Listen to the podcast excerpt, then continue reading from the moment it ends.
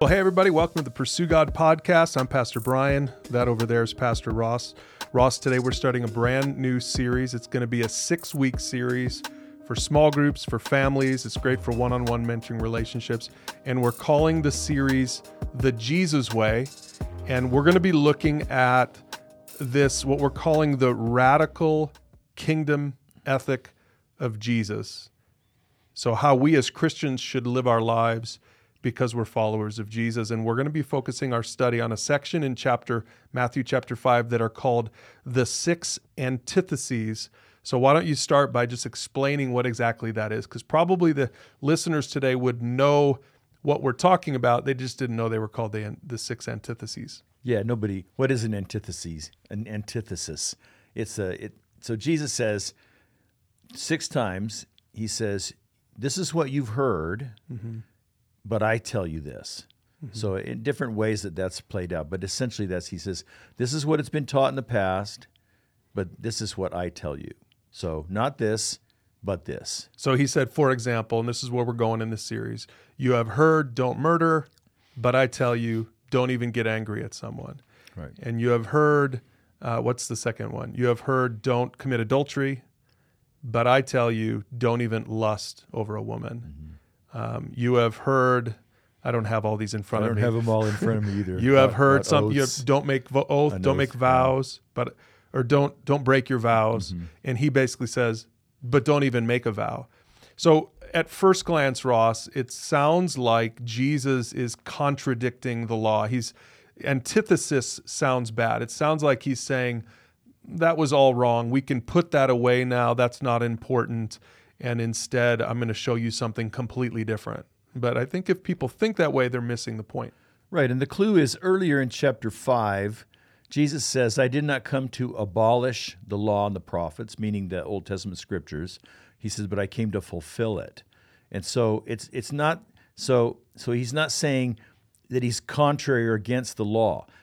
And the, the question is, what is the relationship of Jesus to the law? And what he do, what he what we come to understand, what it means for him to fulfill it, is that all the law points forward to him. Everything that is said in the Old Testament law finds its fulfillment in Jesus, and he demonstrates one way that that happens is that he has the authority to tell us what the real heart, intention, and direction of the law was originally meant to be. And so he's not just saying, he's not saying, well, you t- the Old Testament said this, but I'm going to give you a different way. He's saying, you know, this is the the way that it's commonly been interpreted. This is what you've heard, and this is how you've understand what you what, what you've heard. He's saying, let me tell you what what the real deal is, because He's the ultimate final authority in the kingdom of God. Um, the law points to Him ultimately in that sense. Right. So the when you read the antitheses, they they start with you have heard that our forefathers were told this one thing, but what you're saying, Ross, is it's important the way that Jesus is saying it. He's saying, "But I tell you this." He's appealing to his own personal authority. Mm-hmm. G- the authority of Jesus Christ, not just the example of Jesus, which, of course, he gives us a great example in his life, but it's the authority of Jesus that I think really the Pharisees probably that would have probably really bugged the Pharisees. Oh, absolutely. Right? They they loved the law. They were so invested in the law. For someone to come along and say that they had authority greater than the law would be like, well, no, well, they did. They accused him of blasphemy. Right. They were dead set against him for right. a number of reasons. So, you know, and he backed that up, of course, in his life and, and teaching in so many different ways. But he's challenging them to um, to grasp the direction that the law was headed the whole time. Mm. It, was, it was headed toward him. Yeah, so we need to, before we get into our first antithesis, we need to read Matthew 5, verse 17, because these, ver- these next couple of verses sort of frame, uh, give context to everything we're going to be studying in this series. And you already mentioned this, Ross, but let me read it. Matthew 5, 17, Jesus says, Don't misunderstand why I've come. I did not come to abolish the law of Moses or the writings of the prophets he said, No, I came to accomplish their purpose. I tell you the truth, until heaven and earth disappear, not even the smallest detail of God's law will disappear until its purpose is achieved. So, right, Jesus isn't saying the law is terrible, the law had it all wrong, the law, what were we thinking? what were the writers, what were the prophets thinking, what was Moses thinking? Of course not, because the law comes from God. Right. Jesus is God.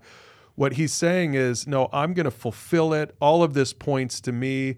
Um, the, in fact, I would would you wouldn't you agree, Ross, that that when God gave the law, He had even this moment in mind. Matthew Sure, five, absolutely. the Sermon on the Mount. Absolutely. We call that, we put that, we put this into the context of what, what we call salvation history. Mm-hmm. In other words, the whole development of, of everything that God planned to do. So that's a great point. That those two can't be separated. And that's why we say that the, the law actually points forward to Jesus. So Jesus isn't trying to get rid of the law, which is what he's saying here. Jesus, in part, Jesus fulfills the law. And but even I think even more than that, I think Jesus is showing us the the true intent of the law, the Right. true the true meaning of the law in the first place. And that's why he says in verse 19, um, if if you ignore the least commandment and teach others to do the same, you'll be called the least in the kingdom of heaven. So let's make sure we know Jesus isn't trying to ignore the commandments, but he uses this kingdom language, right? That this is all about what life should be like in the kingdom. That's why the subtitle for this series is the radical new kingdom ethic of Jesus. It's a kingdom ethic because we're we're subjects in his kingdom. Right. And we'll see that in the very first point that we're going to look at today. Jesus didn't, you know, he said, You've heard it said, don't murder. Well, then Jesus doesn't c- turn around and say, But I say to you, murder's okay. right. right? He just, but he gives us the intent and the underlying motivation and the ultimate purpose of that uh, commandment. And by the way, some people, some modern American Christians might think, oh, this is going to be great. Because if we're talking about the heart of the law, we're going to see that Jesus just makes it all more, uh, more lenient, less strict. That's what probably I would say consumer Christians might expect. You know, prosperity, the prosperity gospel type Christian might expect that that Jesus is going to make this more lenient. Oh, this is he's really going to stick it to those Pharisees, but that's not what he does No. in this in the antitheses. Yeah, he, he does stick it to him in a way, Yeah. but not the way that you might expect, right? He, he really, and we'll, we'll explore that as we go. Yeah, you'll notice as we go, he doesn't make it more lenient. No, not by a long shot. He makes it more stringent. Right. He makes it more strict, and we'll explain why. But one more thing, verse 20, Jesus says, I warn you, unless your righteousness is better than the righteousness of the teachers of the religious law and the Pharisees, you will never enter the kingdom of heaven.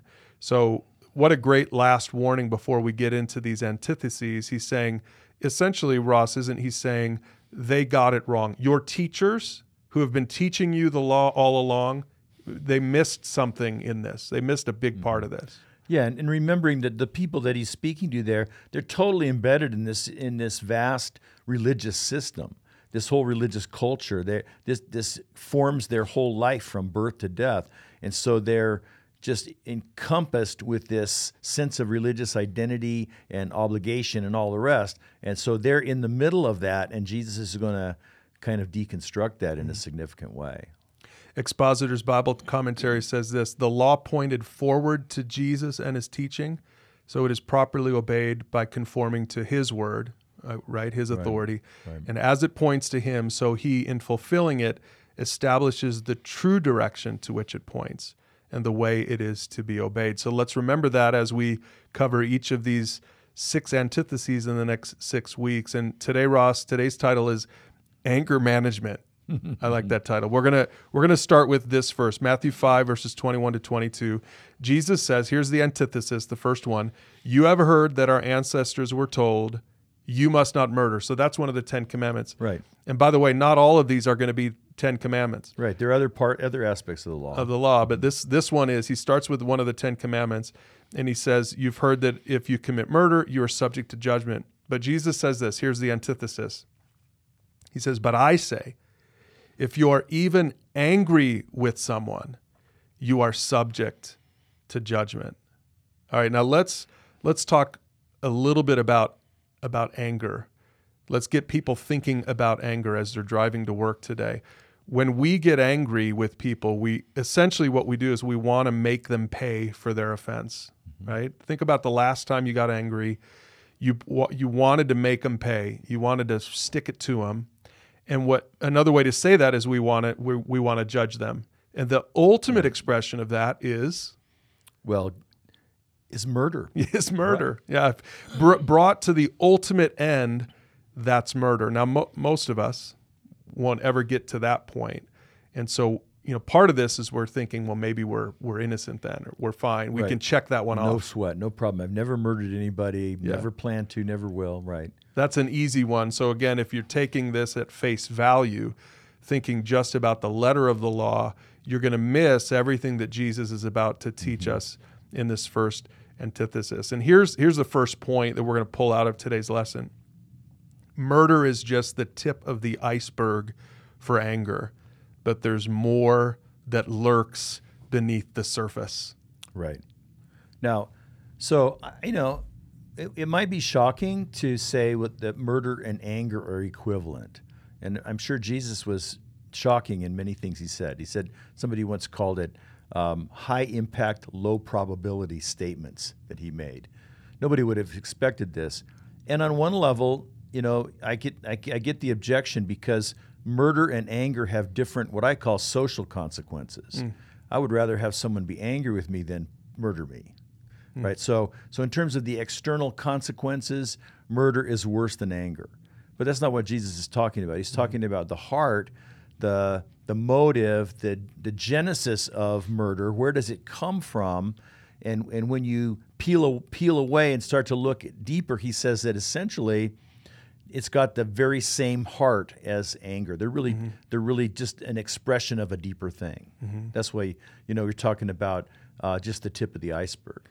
Yeah, so so if you if you check out the small group video for this week's lesson, you can find that at pursuegod.org forward slash Jesus way. You'll see there's an image of an iceberg, right? So everybody visualize this iceberg at the very tip, at the very top, the most the the highest expression of anger is murder.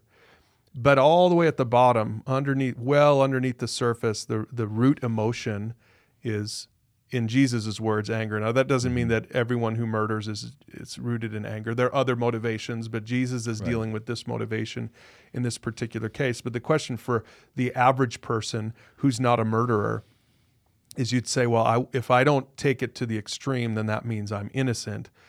And essentially, as you read this antithesis, how Jesus explains this, he's, bas- he's basically going to say no, because there are other ways that you can manifest anger. And Jesus gives us just two examples. And in these two examples from Matthew 5 22, I want people to think about one of the examples is going to be just slightly above the surface. I mean, not not mm-hmm. nearly as high up as ang- as murder, Right. but still above the surface. In other words, people can see it. Right. It's visible. It's identifiable. Yeah. And the other one is going to be slightly below the surface, meaning that people aren't necessarily going to see it, but you know it. It's mm-hmm. in your heart. Maybe nobody else even does. Right. Right. So the two examples uh, are are name calling and cursing. Right. He says, if you call someone an idiot, you're in danger of being brought before the court. So now, okay, most of us would say I've never murdered anybody, but I don't know if anybody could say that I've never called someone an idiot before. Right. And, and it, it's really true. I mean, you hear it from kids from very early. As soon as they can speak, they learn to, you know, call people names. Mm-hmm. What's going on behind there, you know? And then as we grow older, we find maybe more sophisticated ways or more egregious ways of doing it, you know? Mm-hmm. But I think I think that how how is that like murder? I mean, well, they both have the same root. That's right. The, the the same thing going on under the surface. But I think our if you think about the English language, we use a metaphor for slander. We call it character assassination. Mm. So that's that idea of assassination that connects the dots with the idea of what you say, and really the effect of it is murderous, mm. right? And so if you murder somebody, you take away their life, their existence, their their very being. If you slander somebody, you're you're all, you're you're diminishing their life. You're diminishing their identity, their being. You're taking something significant away from them. Um, so they they are akin to each other. But what Jesus is pointing out that the real kinship is what drives that from beneath. Okay, so I could hear somebody saying, "Well, what about if they really are an idiot?" You know, I'm not slandering them if they're if it's true, right? Like is it okay if they really are an idiot cuz you know, we all know people like that. So is Jesus going to give us a pass on that kind of anger? Well, that's an interesting point, Brian, because Jesus actually called the Pharisees some names. yeah. He called them, you know, vipers, Yeah. you snakes, and so. But he was operating in his authority Hmm. as the the righteous judge. Mm-hmm. They were accountable to him, and he was not. It was not like name calling. It was a. It was essentially a judicial verdict.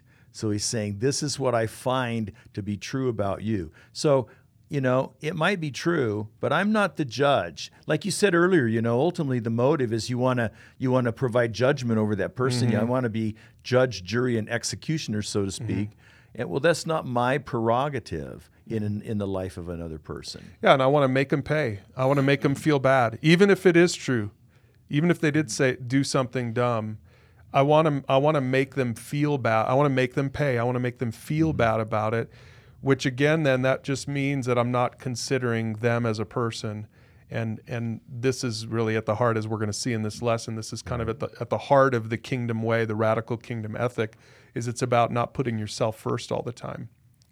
Now, before we get on to the other thing that Jesus says that's slightly below the surface, Ross, what are some other examples? Maybe it'd be fun for us to make a list of some other expressions of murder that are above the surface. In other words, they're visible to other people. Sorry, expressions of anger, Right. But not quite to the extent of murder, right? What else could Jesus have put on the list? He only gave us two things. Right. It, it could be, um, you know, acts of violence, uh, striking someone, you know, um, or uh, abusing someone in some way. That, that'd be one. Yeah, I think about in in the, for all of the couples out there listening. I think it could be the silent treatment. Yeah, that's you know that'd be one. right at the edge of the surface. It's it's kind of internal, but you kind of want them to know you're giving It's them. not the si- internal because you you're making a point. You're making sure, a point, Right. yeah, or any other form of passive aggressive Right. behavior toward your spouse or to your, to your toward your kids or Yeah, that's a great like that. illustration. Yeah. It'd be good though for small groups and families and with your in your discipleship relationship to maybe make your own list and let the Holy Spirit convict you of when you have when you've been angry and it's been visible on the outside. Some people have a real problem with that. But then Jesus talks about this other thing in the second part of verse 22. He says, and if you curse someone, you're in danger of the fires of hell. And I put I put cursing someone. I guess you could argue for this, but I put cursing someone just beneath the surface because when I think of this, I think of um, doing it under your breath or cursing someone just in your heart. in your heart. It's it's the attitude of like you know whatever. Y- yeah, it's and see this is great because if you go from the extreme of murder and then down you know less acts of violence or whatever, and then different kinds of expressions of passive aggressive behavior, whatever. You know, we're starting to get into the areas where our church going people or religious people are going like, oh. I would never do A, I would never do B. Oh, I caught myself doing C. And D, what goes on beneath the surface, I do it all the time. Right. And part of the reason you do it all the time is because nobody ever calls it out in you Right. Nobody can. They haven't seen it. because they haven't seen it. That's it. right. Yeah. We can get away with it. Only, yeah, only we know what's going on at that level uh, beneath the surface a lot of times. But well, but not just only us. This is part of Jesus's point. Right. God knows too. God knows, and we'll Yeah. talk about that, you know, some more. Yeah. But yeah, God, God definitely knows. So, and he talks about accountability. The murder is accountable to, you know, the court system. He says um, slander or name calling is can be accountable to the the uh, judicial system. Slander is a crime, and so, but also that word he uses is ambiguous. It could be the it could be the court of God's justice, and then he makes it really clear at the end that even the internal attitude is accountable to God. So all of them are going to be exposed. Right. And so, again, from the letter of the law, it's only murder that is listed as the thing that is, you know, that is something that you can be judged for. But Jesus is saying, no, no, no, no. You can be judged for anything, Yeah, any of this. Yeah, right? totally. Now I, have heard a lot of lot of Christians will um, will make an exception for righteous anger. Mm-hmm. Jesus was angry. Again, I mean that's true. There is a place for there's a place for anger where you know I want justice to be done. When I take it upon myself, I want it. I want to be the judge of that person, right? Well, I want justice to be done in a situation where evil prevails. That could be righteous anger, but really, to be honest, ninety nine point nine percent of all of our anger is about how we feel like we've been wronged or we've been thwarted or we've been hurt in some way, and so it's really um, important that we don't like give ourselves too much of a pass by creating this this category that might seem to justify our anger. Yeah, in fact, as we read on in Jesus' teaching here, we're going to see that the key to victory over anger is to see yourself as the offender, not the offended. And Ross, this is something I've never, I've, I've probably read this passage hundreds and hundreds of times in my life over the years. And I don't know that I've ever noticed this before or paid attention to how Jesus explains this principle. He says this in verse 23 and 24. He says, So if you're presenting a sacrifice at the altar in the temple and you suddenly remember that someone has something against you, leave your sacrifice there at the altar, go and be reconciled to that person, and then come and offer your sacrifice to God. Ross, I don't know if I've ever noticed before that when he's teaching us about anger, the example that he uses is not when you get angry because someone did something to you, but the example he's using is when someone is angry at you. In other words, you're the offender, not them. Yeah, it's a really it's a it's a profound twist, right? Because uh, it is so unexpected, and yet it, it's so deep and meaningful to really get us to think. You know, and he says, I mean, the word he uses there about suddenly remember that's like something pops in your mind. Yeah. Right. Well, nine times out of ten or more, what's going to pop in my mind is how I have something against someone else Yes. is the thing that they've done to me. But he says, look, that, what about the thing that you've done to them? Maybe it's maybe it's they're angry at me for something, or maybe it's what my anger has done to them in their life. right. You know, both of those scenarios. Well, and really, the truth is, anytime you're angry at someone, well, not anytime, but so many times you're angry, you have conflict with someone, they're angry at you. Yeah, it's It's- mutual usually. It's yeah. almost always mutual. So, you know, we talk about this in one of our other topics about you tend to get in the box with each other. I get, when I'm in a conflict, I'm in the box and I'm only thinking about that conflict from my vantage point. It's so mm-hmm. hard for me naturally to think about the conflict from your vantage point and vice versa. It's hard for you to think about it with that conflict with me in mind. You're just thinking about your own situation and how you've been hurt. And this is how we're wired. And I think this is part of what Jesus is getting at. And I think this is brilliant because, mm-hmm. you know, if you read a lot of self help books today, you'll see these concepts all over the place. Well, look, Jesus talked about it 2,000 years ago.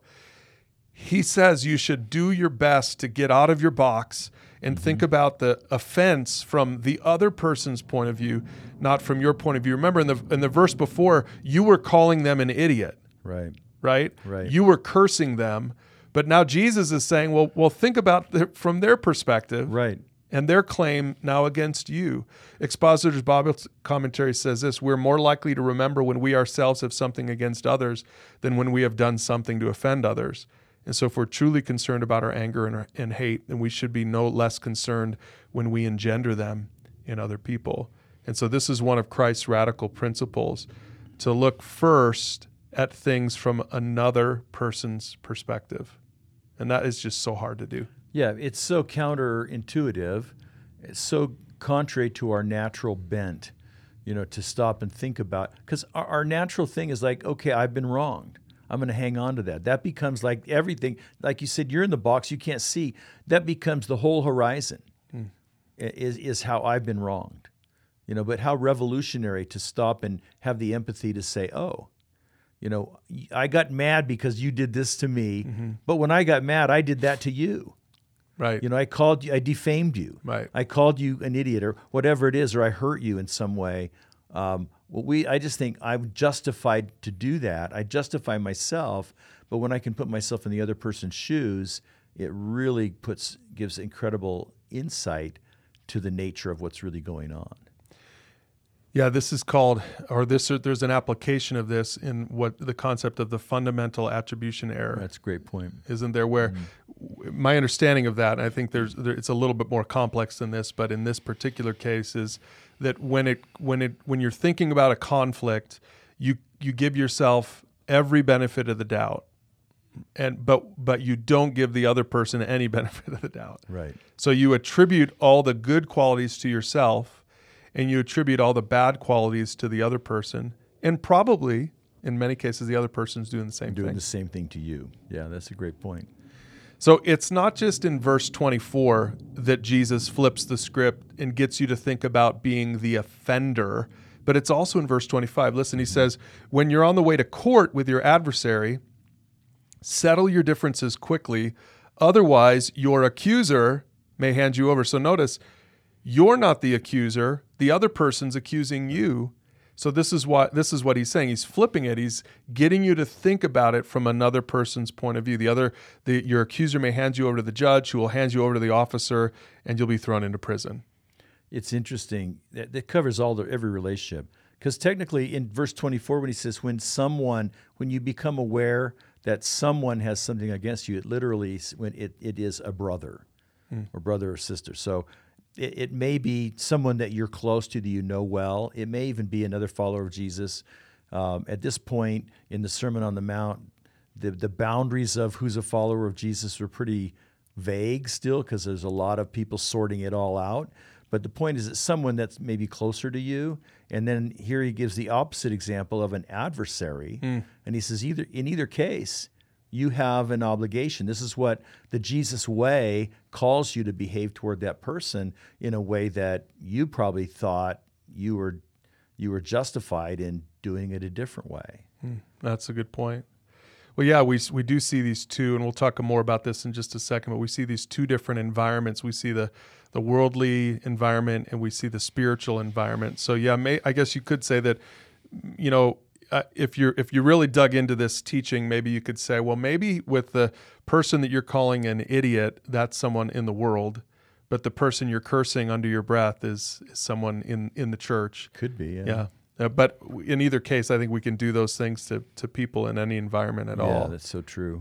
But the, but it all comes down to this, and this is where again throughout this series we're going to be talking about the way of Jesus. We're trying to learn a different way because again, none of this comes naturally to any of us. But once we're transformed by by our faith, by trusting in Jesus for salvation, the Bible says the Holy Spirit takes up his residence inside of us and we can begin working the fruit the fruit of a new kind of life instead of this this old way that we're all just naturally wired since since birth uh, this idea of staying in our box and being justified by our own anger and our own feelings and they're doing the same thing to us. But the way of Jesus goes beyond anger to this word that we see at several points in this passage the word is reconciliation and if you don't reconcile then you'll be the one paying the price. Which kind of brings us back to this irony that we mentioned at the beginning that the reason when we murder someone, it's the ultimate way to get them to pay the price because of our anger. But what Jesus is saying is all these other things that are less severe are still rooted in this idea that you're trying to get someone else to pay for their offense against you. And what Jesus says at the very end here, ironically, is that you're the one who pays the price. Yeah, isn't that interesting? Before we get on that, excuse me, let's camp on the idea of reconciliation for a sec. Because I don't know how many of our listeners, if I were to ask you, what's the opposite of anger? They would say, oh, reconciliation. Mm-hmm. Now, of course, anger takes two people. You're angry at some at someone or whatever they're angry at you. Like we said, maybe it's mutual. Well, th- then it makes sense when you think about it like that. That yeah, then the opposite of that is two people living at peace with each other or in whole relationship with each other. That's what Jesus is really going for. And and you know, we noticed earlier in verse 24, he says, if you're in worshiping in the temple, um, he says, and you and you become aware of that offense, he says, you go deal with it. Go deal with it right away. Leave leave it right there on the altar. Mm-hmm. And that so that's how important it is. So we like to think sometimes we like to think that the religious activities mm. are most important. And Jesus is really saying that it's the relational attributes that are the most important. Mm. And so if I, you know, I guess a contemporary application of that is if I'm sitting in worship on Sunday and I'm I'm singing my praise songs and you know uh, going going along with the the music and stuff, and I become aware, or I look over across the auditorium and I see somebody there that I don't want to make eye contact with because we had a thing. Jesus is saying, you know what? That's more important. Go get there. It's more important than singing your worship song. Hmm. You know, you need to go get that right.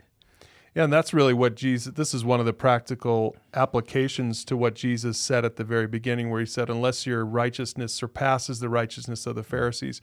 Because a Pharisee would never do that. A Pharisee would have, a teacher of the law would have, would have followed through with his religious duty and would have checked that off and mm-hmm. wouldn't, wouldn't probably have worried about being made right or reconciling with somebody that they just called a fool, which Pharisees I'm sure did that a lot to Yeah. people. I know reli- Yeah. I know a lot of religious types who look down their nose at people and feel so high and mighty, and I think that's part of what Jesus is speaking to. He says that's that's like murder. Yeah. It's like as bad as murder. you Yeah. know? And you know, just a little cultural tidbit on this. Jesus is talking to an audience. This is apparently this is up in the hills of, of Galilee, a long ways from Jerusalem. He's talking to an audience of Galileans. It's a it's a several day walk down to Jerusalem. So if they would go down, if they were going to go down to Jerusalem and make an offering, it would be at, at one of the festivals, the Passover or um, Pentecost or the uh, in the fall you have the Day of Atonement and so forth. That's it might be a, a twice a year thing. Right. So you say, I came all this way. yeah. I'm not going to be here for six more months, and you're telling me to leave my offering there and go, you know, Yeah. and go do this. In other words, he's underscoring how really important reconciliation is, and how how really, um, I guess, devastating and harmful the anger that's beneath the iceberg it really is. Yeah, that's a good insight. I, I think, yeah, th- I think that just goes to show how much, how much hyperbole really is here. We're going to see mm-hmm. this in, in most of these. Is there's a certain sense of hyperbole, like Jesus used a lot of times in his parables and his teachings, to really shock people into listening. To say, wait, you, you wait, th- that's that important Yeah. that I need a to I need to basically not even not even do the do the because you might not be able to get back in time. Exactly. Right, if you got to walk all those miles. That's a great point uh, about the hyperbole. It gets their attention. Mm. Okay, so so back to this idea though of paying the price. Again, the, uh, this is where I think people can really talk about this with your family or your small group or your mentor is really to process and and I would encourage people to be specific with something that they've been angry about and admit that you're you really are you're trying to kind of jab at them, you're trying to get them to pay the price for what they did to offend you. And what Jesus says here at the, the very last verse in this section is he says, look at what he says about who pays the price. He says in verse 26, and if that happens, in other words, you don't get reconciled, then you surely won't be free again until you have paid the last penny.